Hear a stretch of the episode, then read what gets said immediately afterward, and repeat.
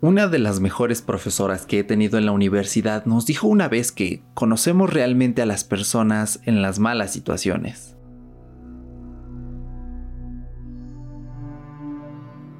Con el tiempo me di cuenta que no solo es cierto, sino que es extrapolable a toda clase de situaciones.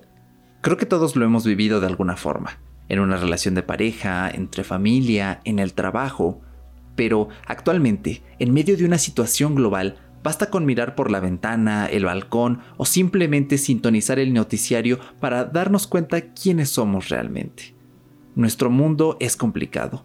Jesús Martín Barbero, un importante teórico de la comunicación, es partidario de pensar que la realidad no es más que un constante cruce de informaciones, interpretaciones e imágenes, todo a partir de los medios de comunicación. En Palacio Nacional tiene lugar la conferencia de prensa para actualizar los datos sobre el 1092 muertes.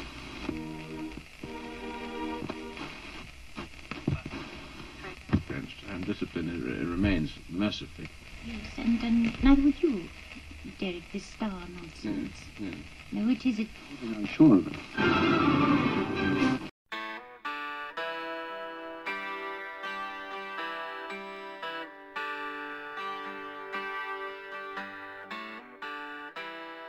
Definitivamente, América Latina fue duramente golpeada. Nunca hemos estado preparados para una situación así y Tristemente, nuestra recuperación será distinta a la del resto de países. No diré que será peor porque nos vamos a recuperar. Simplemente la manera en que vivimos cambia las reglas del juego. Sin embargo, no hay que dejarse llevar por los prejuicios.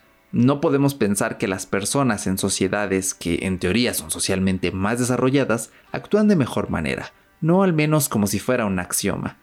Probablemente tú también te habrás sorprendido de ver en la televisión o en las redes sociales videos de gente en un balneario en Missouri celebrando o la multitud de personas que concurrían Central Park en Nueva York como si fuera cualquier día. Cada quien vela por sus propios intereses, pero ¿por qué es tan difícil para las personas unirse en una causa común? Sigmund Bauman, gran sociólogo y filósofo, escribió alguna vez que los problemas de cada individuo son distintos, son piezas de rompecabezas diferentes, no encajan unos con otros, vetan del discurso público aquello que se relacione con un objetivo común, no es de su interés ni les es útil. O eso creen ellos. El mismo autor nos dice también que vivimos en un mundo a corto plazo, diríamos por acá en un mundo de mecha corta, uno en el que no nos preocupamos de qué pasará cuando la chispa la consuma por completo.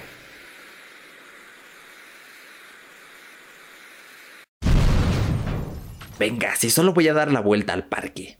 Venga, que no pasa nada si tiro el cubrebocas en la calle, ya el barrendero se lo llevará. Venga, que no le pasará nada a tus tíos si los vamos a visitar. ¿Te suena algo de esto?